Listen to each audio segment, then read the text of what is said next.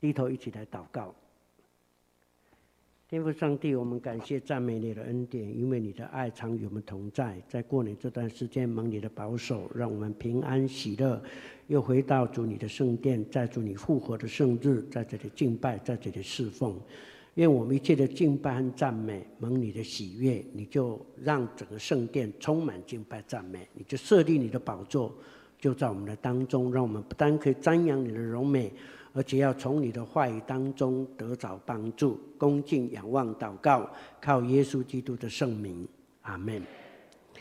啊，各位弟兄姊妹们，大家平安。愿上帝祝福我们，让我们每年都过得很平安、很喜乐、也很幸福。啊，今天我想要透过诗篇，我们刚刚所读的经文，诗篇二十三篇，我们非常熟悉的经文。啊，用如何得着幸福这个题目跟我们大家一起来分享。我大概就分成几个部分，一共有三个。第一个，从诗篇二十三篇这个诗人称之为诗中之诗的诗篇哈，啊，来寻找幸福之道，这是第一个。第二个，我们再来谈一谈如何得到幸福。最后啊，我用一篇啊，一个美国的神学家叫尼布尔他的一个祷告文来做我的结束。首先，我们先来看这个诗中之诗啊，来寻找幸福之道。我们知道诗篇，很多人把它称之为诗中之诗，也称之为叫金诗，所谓的金诗哈啊，那么美，为什么呢？原因就是作者大卫用很巧妙的方法，配合了许多相对的象喻。就是象征的比喻，哈，用这些象征的比喻，这些象征的比喻的是啊，人生当中大部分的情景，比如说啊，比如说有室内也有室外，对不对？我们的生活环境里面，我们也有田园的平静，也有经过危难的旅程，我们也有凶恶的可能性对照美善的远景，有灵力增添的时候，也有凶险阴霾的时候。跟随的经验和安全稳定的生活，这在诗篇二十三篇里面，我们都可以看见啊，都可以看见。这首抒情的杰作，在文学上各方面的色彩，都在耶和华的荣光中显现出来，因为他是那一位仁慈的关怀者，他不惜的照顾，而且是永远的同在。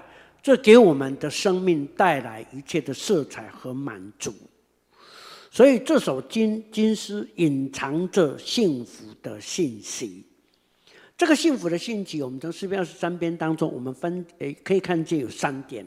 第一个，他告诉我们幸福的根源是什么？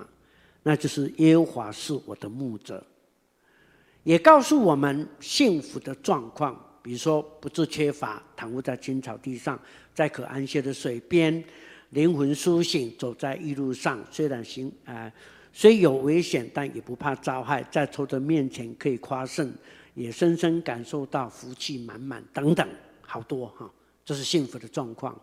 不是谈到幸福的状况，也谈到幸福的结果，就是一生一世必有恩惠慈爱随着我，我且要住在幼儿殿中，直到永远。我们看见幸福的结果，有幸福的根源，有幸福的状况，也有幸福的结果。这是诗篇二十三篇里，我们是一个很清楚看到的。既然是如此啊，这样子的幸福，我们如何才能够得到呢？我要分成七个部分跟大家来讲。第一个就是应该活在当下。有一本书是啊，一个很出名的文学家叫米兰昆德拉，他的作品。啊，叫做生活在他方，很有意思啊。他这样讲，他说我们很多人哈，把我们自己的生活啊，都总是放在哈很不实际的远方。为什怎么讲呢？就是你把自己为自常常为自己设下一个很不实际的生活底线哈。对于未来要有目标，但是不要期待过度殷切，而且活在远方。要看啊，当下是如何。我的意思，呃，他的意思是这样，你不要哈常常在生活当中这样想啊。今天如果天气好的话，我才出去运动；天气不好，我就不运动，是这样吗？很奇怪哦。啊，我觉得哈，哎，我们生活在台北很很方便，你知道有地下街对不对？下雨能运动吗？还是可以的。而且台北人很方便，有很多什么运动中心，对吗？而且设备齐全啊。有时候我们常常设下一个很不实际的啊，这个这个 outline 那个底线设在那里。啊，哎，如果如果呃大陆不同意的话，如果台湾独立了啊，我就要买房子，很奇怪哈，很奇怪。我们常常设下一些呃，在生活上啊设下一种啊，好像你生活在。诶，很远的地方，啊，没有怎样，我就不怎么样；没有怎样，我就不怎么样。这是很麻烦的问题啊，这么麻烦。你如何才能够得到幸福？你要活在当下，你才会幸福。比如说，我们看《路加福音》第十二章十三节到二十一节，我们知道有一个啊，耶稣所讲的比喻就是无知的财主，这我们清楚吧？那个无知的财主很有钱。啊，他很无聊，坐下来一直在烦恼什么呢？哎呀，我的生产那么多，我的财物那么多，没有地方放。现在仓库太小，我应该把它拆掉，盖一个更大的哈，盖一个更大的，然后把它装起来。结果呢，房子盖好了，东西放好了，他还很无聊，想着说：哎呀，你可以放心呐、哎呀，从今以后哈，你可以吃一辈子，不是吃一辈子，可以吃十辈子都吃不完哦。一想，我我看他想的这个完毕以后，还会想另另外一个，你懂吗？现在是物质，对不对？还想到精神问题，想到生命的问题。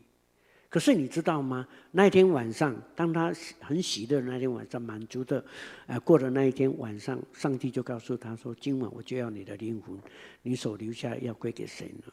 你看，我们常常就是这个样子，好像呢无私的财主一样，没有活在当下，总是活在远方。好，活在远方，这是第一个。第二个，我们看看，要转个念头。对不起啊，那个字打错了。转个念头，不是这个个。举一个例子哈，一九六零年的时候，美国啊面临贫富差距很大的问题，所以呢啊就造成社会的大混乱。有钱人仇视穷人，穷人仇视有钱人，哈，就这样对立，社会很尖、很尖、很尖锐的对立。对立不稳定，结果呢？啊，有一件事，有一个呃，有一个这个电视的记者啊，新闻记者叫 Robert，他呢还拍了两组的对照组的影片，放了以后，结果这个问题就解决了。这两组影片是什么呢？第一组影片是这样：有一个西装笔挺、开着名车的住豪宅、开着名车的这个总经理哈啊，到达自己的办公室。当他一进办自己的办公室，又开始就一直很忙碌，没有停过。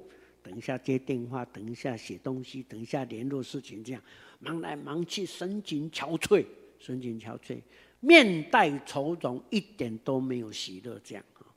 那另外一组影片，是一个大大楼的一个清洁员工，这清洁员工哈，穿着蓝色的工人的衣服，然后拿了一根那个什么拖把哈。在那个大楼里面去拖拖地板，然后轻轻松松一边拖，然后耳朵还塞着那个什么，那个叫什么耳耳机是吗？耳机哈，然后听着啊呃美国的乡村音乐，很快乐的，一边吹着口哨，一边哼着听着歌，哼着歌这样，轻轻松松的工作这样。这两个影片对照组。在电视一放，社会就渐渐平息下来，对立就渐渐没有了，渐渐没有了，很有趣，很有趣，我觉得很有趣。你想想看，有的时候我们不幸福的时候，你要转个念头想想看，看别的面相，你就会发现说，其实我是幸福的。有时候我们需要转个念头。我们都知道，呃，大卫，大卫的故事我们很熟悉吧？大卫跟扫罗是什么关系？他一个是老丈人，一个是女婿，对不对？为了什么事情吵架？很简单，就一件事情，就是那个妇女哈，在城上的妇女看见他们打胜仗回来的时候，大声喊什么？哎，扫罗杀死千千，大卫杀死万万。为了这句话，扫罗就记恨了，就开始准备要杀这个。大卫为什么？呃，除了王位没有给他以外，还有什么没有给他的？你看，哦，你看争风头呢，吼，很可怕，吃醋，吃醋可以吃到要杀人哈。可是上帝至少有两次的机会，根据圣经讲，至少有两次机会，上帝把扫罗的命交在大卫的手中。他的手下告诉大卫说：“你看，上帝已经把他交在你手中，你现在就可以手刃你的仇敌。”大卫怎么说？他是上帝所膏抹，我岂可以在他的身上下手呢？他敬畏上帝，不可以这样做。两次哦。两次，两次，大卫没有杀扫，他是他的敌人呢，追杀他，而且甚至在众人的面前拿着枪直接要刺入他的身体，他还闪躲了至少两次以上。你看，这么恨他的人，上帝把他交在他手中，他转个念头，就不一样了，就因为这样。王位就变成他的，王位就变成他的。可是当他登基以后，在他最高峰、事业最高峰的时候，神清气爽，很高兴。日落平息的时候，气氛很好哈。坐在阳台上，不小心乱看哦，看见有人在洗澡，而且是女生洗澡，很漂亮啊。念头一转，犯了罪。不但跟女人亲近，甚至为了抢夺她，成为霸占她，成为自己的妻子，把她的老公都害死了，有没有？你看，转个念头就这样。大卫跟扫罗之间的关系，转个念头他就变成国王。面对沐浴中的别是巴，转个念头他就招惹杀身之祸，从王位上退下来。因为他的儿子要杀他，有没有？还记得那个故事吗？他只好逃跑，因为认罪悔改又又重新回到王位。你看那个转念头多么重要啊！你转对跟转错落差太大了，弟兄姊妹们，好好想想看，转个念头。你如果感觉不幸福，转个念头就幸福了。当你幸福的时候，就不要随便转念头啊！你一转呢，就转错了。对，很幸福就享受就好了嘛，有没有？呀，愿上帝祝福我们，我们一起来努力。第三个，如何得到幸福呢？你知道吗？幸福常常都藏在糊涂里。举个例子讲吧，有两个人落水了，很危险，快要被溺毙了。一个视力很好，一个视力不好。那个视力不好就告诉那个视力好，就说：“哎呀，你眼睛比较麻烦，你看一下，我们应该朝哪一个方向游过去呀？岸边到底在哪里？”哪里才可以得救？这样，那个视力好，东张西望一看，发现，哎呀，我们有救了！我发现一艘船，就在东方不远的地方有一艘船，他们两个就拼命往东方的地方那个拼命的划划划，一边游游游游，快到了，视力好了哈，一看见之后啊，原来那不是一条船，是什么？哼，是一根枯木，你知道吗？很大的枯木，他以为是船，因为很远嘛。因为看着木头，以为是船，结果近一点发现说：“哎，不是，是个枯木。”他就想，既然是枯木，那没救的时候，他就放弃了。你知道吗？视力不好的哈，因为他没有听到说是枯木啊，因为那个人没他没有问他嘛，他是拼命一直划划划，向东一直划，划到那个枯木的地方，原来那里就是岸边。结果呢，视力不好的人得救了，视力好了竟然溺溺毙就在水中，因为他不想划了。没有力气的就溺毙了。幸福常常是藏在迷糊里。你知道圣经里头有一段很精彩的故事，是讲到保罗的见证。哥林多教会我们应该很熟悉吧？如果你是基督徒，对圣经有点熟悉，都知道哥林多教很混乱，对不对？因为有人说啊，我是属基督的。我是属基法的，我是属保罗的，哇，太多属了。有的是属灵的，哎，我是有的是不属灵的，啊属肉体的，属血气的，好多属，好好多派啊，太多了，数来数去这样，分裂的状态，分裂状态。那他们看不起保罗，他们不认为保罗是使徒，是轻看他，轻看他。你知道保罗怎么样跟哥林多教人做见证？第四章第十节这样告诉我们：保罗说：“我在你的面前是愚昧的，你们倒变成呃强壮的，哎，你们是呃我是聪明的，我你们看你们看我就好像很郁闷的，你看付那么多的代价啊，被鞭打几次等等，那就不再形容了哈，被关了几次，为了你们牺牲那么多，奉献那么多，人看为以为愚拙的，你们比我更更聪明，你们好聪明，你们享受很舒服很好。我你们从你们角度来看，我也是很软弱的，我很软弱的，是无力的。你们倒是强壮的，倒是强壮的。可是从神的眼光来看，谁是聪明的，谁是愚拙的？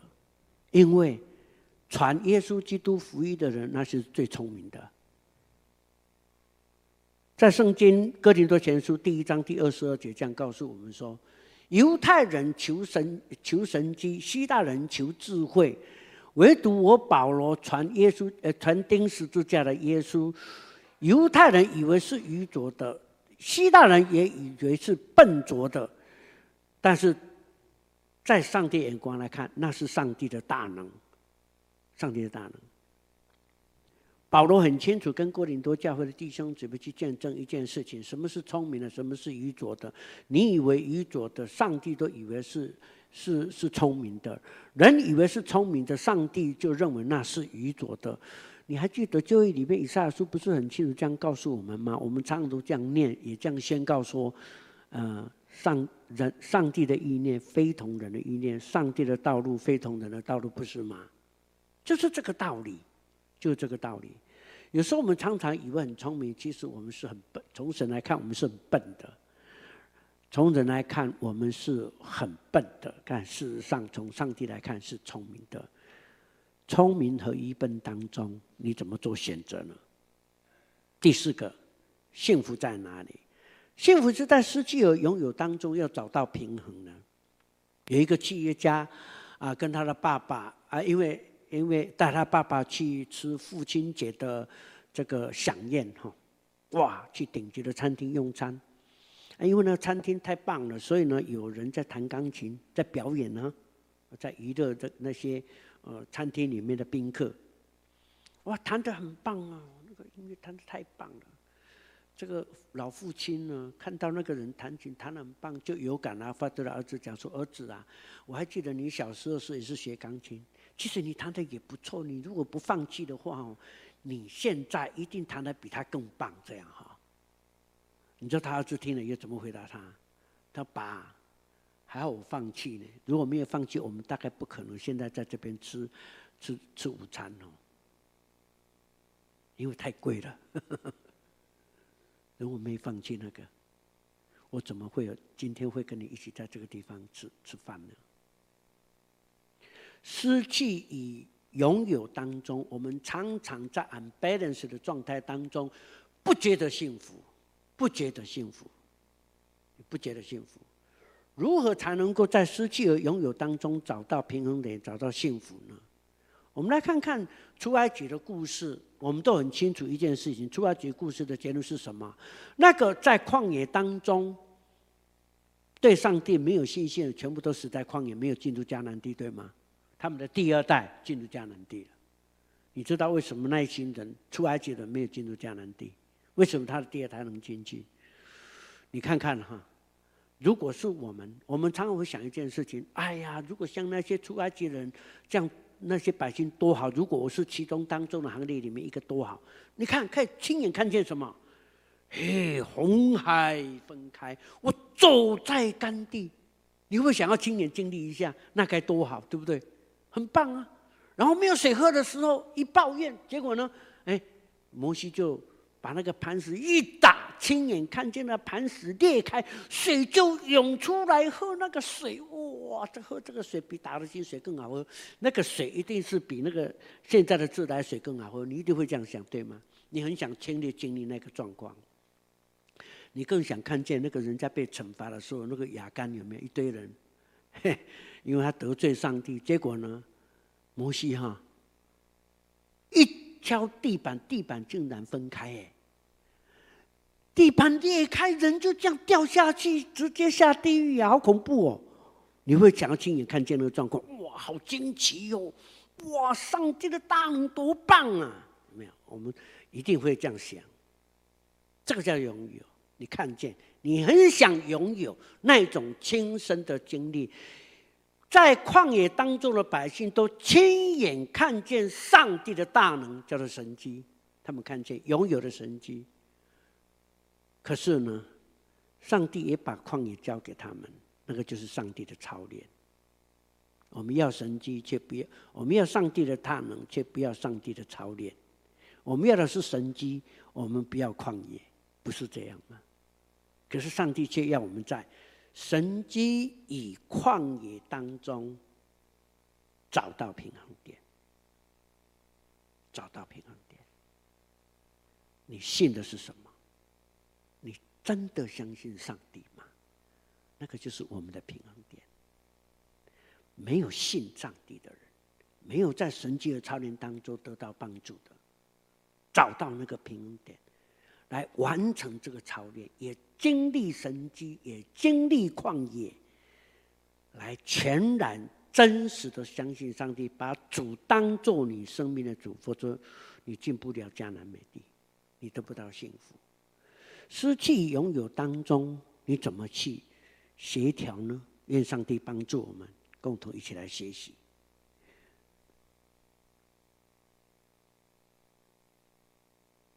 哎，不好意思他不动，为什么？帮我一下。第五个，如何得到幸福呢？要承认自己的有限。啊，在那个杂货店的年代，啊，杂货店的年代，哇，可能我们当中很多年轻人大概不太清楚。那个杂货店的年代，哈，常常那个糖果是放在一个桶子，诶，怎么讲？透明的，诶，呃，瓮子里面。对，我想到了，对不起，我国语不太好。放在那瓮子里面这样哈，那有一天呢，这个妈妈带着一个五六五六岁的小朋友去杂货店买东西，然后那个杂货店的老板看见这个小朋友好可爱，哇，就就就就看见这个老老主顾带这个小朋友来很很可爱，就就想要送给他糖果吃，然后就把那个罐子啊拿到他的面前，跟他讲说：“小朋友，你尽量拿。”随便你拿，这样啊，随便你拿，我请你吃，这个不用钱的，这样。小朋友，小朋友就这样，就摇摇头，然后手放到后面，手放到后面，没有关系啊，你手伸出来，赶快抓啊，赶快抓，你抓多少，那些都是你的哦，一直鼓励他，越鼓励他，他越往后退，这样。结果呢，那个老那个早点老板以为这小朋友哈很客气，不好意思拿，所以那个老板呢就用倒的哈倒他的手里面去，就拿给他一大把糖果给他。小朋友就双手把他接过来带回家。一转身的时候，妈妈就问小问那个儿子说：“儿子，儿子，你怎么那么笨呢？老板都跟你讲说，糖果要给你，你自己抓嘛。”那你为什么不抓呢？还往后退，手还放后面，为什么呢？他妈，你不知道。他说叫我抓，我的手那么小，我一直看老板的手，他有工作的手，他手掌好大，他抓的会比较多，我抓的比较少，所以我就后退。我想他一定会抓给我，所以呢，我不是拒绝哈，因为我有限，我的手太小了，他的手比较大。他手比较大，我觉得这是很有意思的故事，在告诉我们一件事情。就像彼得和约翰，当耶稣复活了以后，他按照犹太人规矩，他仍然去守犹太人的规矩。在下午三点的时候，他去呃圣殿里面要去祷告，在美门口的地方看见一个乞丐定睛看他，彼得一样就说：“你看我们啊！”他又更认真的看他，好像要得到什么一样。彼得就告诉他说。金和银我都没有，我只把我所有的给你。我奉拿上耶稣基督的名叫你起来行走。我要请问各位弟兄姊妹，你对待你的亲朋友与你所爱的人，是不是像彼得、约翰一样？金和银我都没有，我把我所有的给你，就是奉拿撒勒耶稣基督的命。叫你起来行走。那个意思就是告诉你一件，告诉我们一件事情：你不要以为你的金银财宝那看得见的有多厉害，都有权柄。那个帮助人是有限的。什么是无限的？那就是上帝，就是耶稣钉十字架的耶稣，就是无限的。我奉拿上耶稣基督的名，叫你起来行走，他就起来行走。从今以后，他就好了。弟兄姊妹，你有没有发现你自己的有限？当你越发现自己有限的时候，你就越谦卑，你就越懂得依靠上帝，不是吗？如果这样，你才能够得到真正的幸福，因上帝帮助我们。他不动，不好意思。哎，OK。如果得到幸福，第六个，跟大家分享另外一个故事。有一个心急如焚的妈妈，为什么紧张？因为已经下午三点多，突然间倾盆大雨，她都想到她在学校上课的女儿哈，呃，会淋雨，会淋雨，所以很紧张，拿着雨伞赶快从学校奔向学校，结果有点迟到，她。刚到达的时候，看见他的女儿已经在校门口，竟然有这个动作。对不起，不是黑人哈，因为我找不到图片，用这个代替哈。他看见了女儿站在那个大马路上面，在那个倾盆大雨当中，头不是这样啊，头是这样，头是抬头，哇，好高兴这样哈。他女儿说：“傻女儿，你干嘛在大雨中这样？妈，你有没有看见？哎呀，上帝在跟我拍照，你看，掐掐掐。”闪电了，哈！闪电了！上帝在跟我拍照，我怎么可以不笑容迎接呢？很高兴的展现出来。有一段话是这样子的：人最容易犯一犯的错误，就是用自己的脑袋中的意念去认定别人眼中的事物。我们要不要试着把它放弃？来享受那份意外的幸福。有时候我们很相信，我们很相很相信我们眼中所看的跟耳朵所听见的。最近应该是，诶，呃，怎么讲？很开放的时代，也是很聪明的时代。我们都知道什么叫假消息，对不对？我们要不要分辨一下？你看的是真的还是假的？你听见了是真的还是假的？我们有时候不要太过于主观去判定你所看见的跟你所听见的，真的，你要想一想，让上帝帮助我们，常常去放弃我们脑筋里面那个主观的意识，说不定你会有意想不到的幸福，意想不到的幸福，就是帮助我们。最后一个。如何得到幸福，就是要有所谓的意义跟价值感。一个人如果有意义跟价值感的话，觉得很幸福。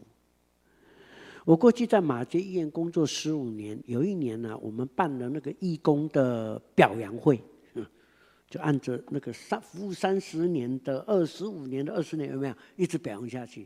其中啊，我就问了一个年纪很大的一个长辈，他服务已经超过不止三十年，已经四十几年了。哈，我年纪很大，我就问他，我说：“哎呦，啊，你那我都来家做义，你你为什么愿意来这里做义工？然后一做就做那么久，他已经做了四十几年。啊，为什么能够撑得下去？因为我知道做义工很多人哦，做一做就就就嫌麻烦哈，因为没有薪水可以领，没有好处嘛。我们当中有有员工已经在点头了哈，真的很不容易啊，要干四十年，真的很不容易。我就问私底下问他。而想知道原因，你知道他怎么跟我讲吗？他说：“牧师，你不晓得，我这是四十年哈，是这样。每逢我看见病人从愁眉苦脸变成笑容满面，对我说一声谢谢的时候，那时候我就觉得我在主的面前会得到赞美，因为他的谢谢就好像耶稣在夸赞我一样。”因为圣经马太福音里面清楚告诉我们一件事情，主耶稣所讲，呃，主耶稣所说的那个比，呃，所所讲那个比喻，不是有两呃两群羊吗？啊，有山羊，还有什么绵羊？对那个山羊怎么说？哎，我肚子饿了，你没有给我吃。我赤身露体，你没有给我穿；我关在监狱里面来探访我，他就说：“主啊，你什么时候有这些需要，我们要去帮助你。”主耶稣说：“你没有行在一个小小子身上，就没有行在我身上。”对那个绵羊的那一群人怎么说？他说：“一样啊！啊，我肚子饿，你给我吃；我赤身露体，你给我你给我穿。啊，我关在监狱里面，你来探望我。”他说：“主啊，没有啊，我什么时候做在你身上做这些事情呢？”他说：“你坐在一个小子身上，就是坐在我身上，有没有？” 那个医生这样告诉我，每逢我看见病人这样跟我说一声谢谢的时候，我就想到主耶稣基督已经在天上夸赞我，肯定我在他面前对这个病人的服侍。他深深感觉到这个工作多么有意义，多么有价值。所以四十年太短了，我可以继续做下去，做到我不能够做为止。我不知道你在教服侍是不是有这样子的感触？如果有的话，我们继续努力，愿上帝帮助我们。幸福就在这里呀、幸福就在这里呀、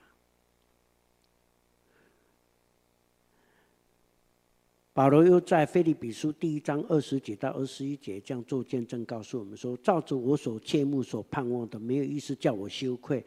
只要凡事，对不起哦，不是那个凡哦，我不太会打字哦，弄错了哈。那个凡事的凡，凡事放胆，无论是生是死，是顺境是逆境，总叫基督在我身上照常显大。”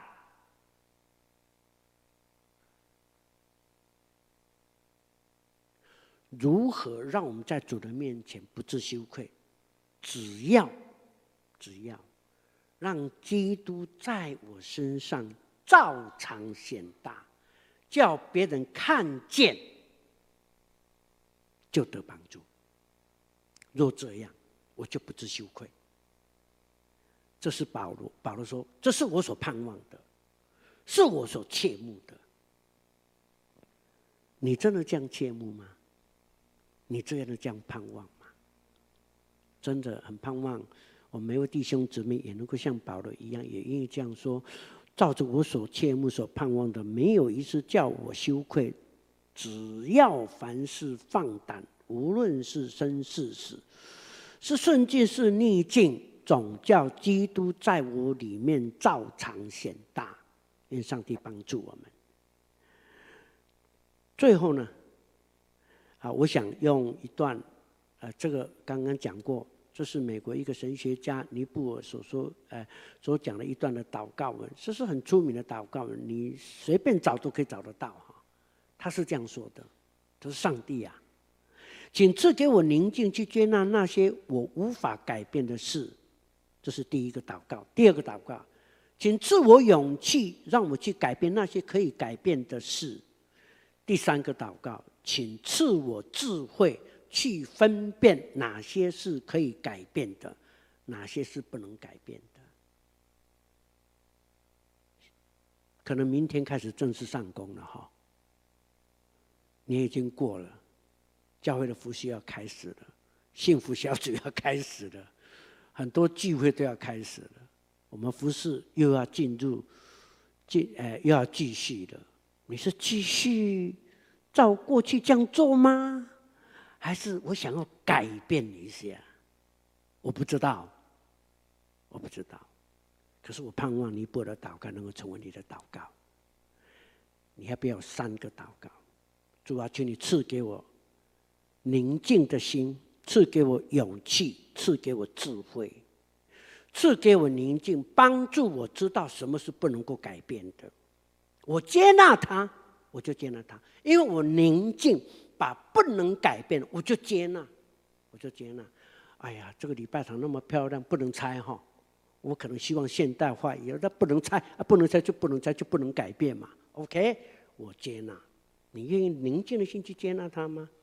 不要不不能接纳。哎，那个新的已经盖已经盖好了嘛？你不要说怎么盖出来那么丑，我不要了。你可以吗？可以把它拆掉吗？不要。那个不能改变了，你看。你要宁静，要安静下来，接纳他。OK，然后求上帝给我勇气，愿意去改变那可以改变的。我的个性、我的脾气、我的团契、我的小组，有哪些是我可以改变的？是可以改变的，我就去改变。我不够勇气去传福音，主啊，你给我勇气，让我勇气向那没有信主的传福音。我的家人哪一个还没有信主？我没有勇气告诉他，我觉得我的面子拉不下来，给我勇气去改变他。我我想有很多哈，我们自己去想，每个人都要去面对这个。第三个，上帝求你给我智慧。事情实在太多面向，有的是可以改变，有的是不能改变。到底哪一些是可以改变，哪一些是？不能改变的，我搞不清楚啊！那你就求主，主啊，你赐给我智慧，让我知道什么是可以改变，什么是不能改变的。总而言之，你要过祷告的生活。我们去低头一起来祷告。天父上帝，求你帮助我们。谢谢你赐给我们幸福的图画摆在我面前，就是诗篇二十三篇。求你也叫我们知道，幸福其实离我们不远。求你帮助我们能够活在当下，帮助我们可以转个念头，帮助我们在失去拥有当中找到平衡，帮助我们能够知道自己的有限，帮助我们可以懂得如何安静下来，能够接纳那不能改变的，帮助我们有勇气去改变那可以改变的，也赐我们智慧去分辨什么是可以改变。什么是不能够改变的？好叫我们活在你的旨意里，荣耀你的圣名，靠耶稣的圣名祷告，阿门。